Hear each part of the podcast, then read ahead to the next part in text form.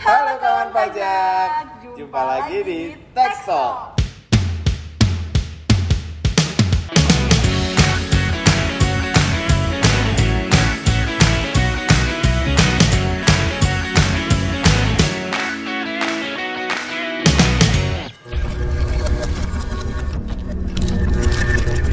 Saya Adis dan Saya bangga. ya dan kita akan ngebahas tentang SPT tahunan, laporan SPT tahunan menggunakan E-filing. Oh Oke. sebenarnya bukan laporan yang kita bahas, Tapi apa tuh gak? tapi kesalahan-kesalahan yang sering terjadi ketika melakukan pelaporan SPT tahunan. Oke, jadi yang pertama yaitu email. Jadi Email. email, uh, email ini sangat penting ya kawan pajak. Pastikan kalau kawan pajak semua menggunakan email yang aktif, yang bisa dibuka dan juga email sendiri. Hmm. Jadi eh, sebelum mendaftar harus menggunakan email yang aktif bisa dibuka dan tentunya pastikan bahwa itu milik kawan pajak sendiri. Selanjutnya itu uh, adalah tidak punya bukti potong. Nah, sering kali eh, wajib pajak yang mau melaporkan SPT tahunan datang pada kita itu tidak membawa bukti potong dan malah minta bukti potong ke ke KPP Nah, malah betul. ya jadi sebenarnya kawan pajak itu harus membawa bukti didapatkan dari pemberi kerja atau dari kantornya kawan pajak semua nih untuk mengisi SPT tahunan tersebut Nah, betul. Jadi kawan pajak ini sebenarnya bisa minta bukti potong itu biasanya di bagian keuangan kantor bagian masing-masing. keuangan kantor masing-masing jadi pastikan dulu ya kawan pajak sudah memegang bukti potongnya kawan pajak sebelum mengisi SPT tahunan jadi selanjutnya ada apa lagi bangga Nah, kesalahan yang sering dilakukan beri- berikutnya adalah eh, kawan pajak ini kadang-kadang bingung membedakan penghasilan bruto dan penghasilan neto. Nah, jadi di sini yang sering kali terjadi kawan pajak ini bingung membedakan antara penghasilan bruto dan penghasilan neto sehingga Bingung ya. efeknya adalah salah memilih formulir yang digu- digunakan untuk laporan SPT Iya, tahunan. jangan sampai salah ya, kawan pajak. Selanjutnya yaitu bukti potong yang tidak diminta oleh kawan pajak apabila kawan pajak sudah pindah. Nah, ini kerjanya. sering kali terjadi nih. Jadi wa- kawan pajak yang pindah atau berhenti dari tempat kerja eh, Yang awal. Itu wajib minta bukti potong.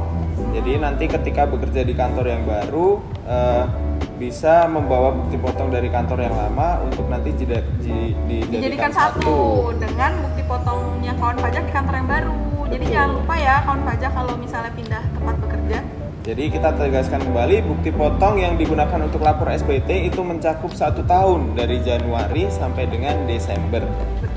Oke, selanjutnya yaitu tidak atau lupa mengisi daftar pungutan dan potongan pajak. Jadi saat nanti kawan pajak mengisi e-filing eh, di pajak.go.id itu ada beberapa kolom informasi yang harus wajib pajak isi berdasarkan dengan bukti potongnya kawan pajak. Hmm.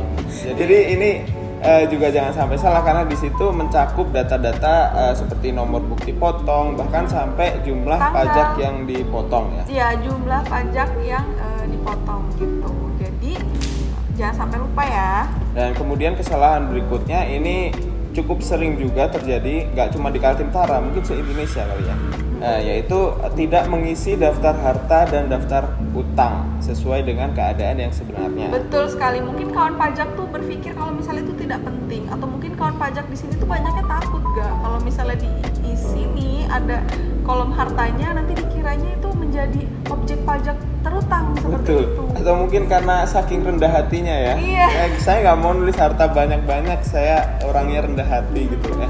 Tapi itu jangan dilakukan. Jadi Iya. di sini kita harus terbuka, harus sesuai dengan keadaan yang sebenarnya. Kita harus mencantumkan daftar harta dan daftar utang semuanya. Semuanya. Jadi mungkin banyak yang mengira kalau misalnya harta itu berbentuk rumah atau enggak hanya itu ya kalau misalnya kawan pajak punya tabungan bahkan Betul. alat elektronik pun itu berupa harta. Iya, ini HP saya aja saya masukkan dalam laporan SPT saya. Iya, betul sekali.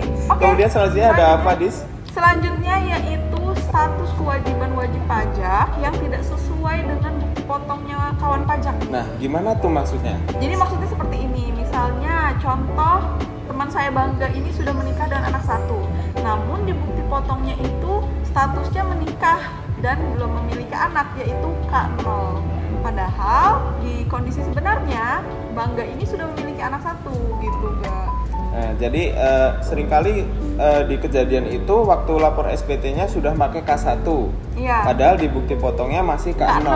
Jadi yang harus kawan pajak lakukan jika terjadi demikian adalah eh, tetap laporkan dulu mengikuti di bukti, Bukti potong. potongnya, kemudian lapor ke Kantor. kantor, eh, untuk eh, update, Update. ya, Untuk update, data update bahwa data. sekarang statusnya sudah K1, artinya sudah memiliki anak satu anak seperti itu. Jadi jangan salah isi lagi ya. Kalian isi sesuai dengan bukti potong lalu lapor ke kantornya kalau misalnya kawan pajak sudah ada update akan status berkeluarganya. Betul sekali. Nah, itu tadi beberapa kesalahan yang sering terjadi ketika laporan SPT tahunan.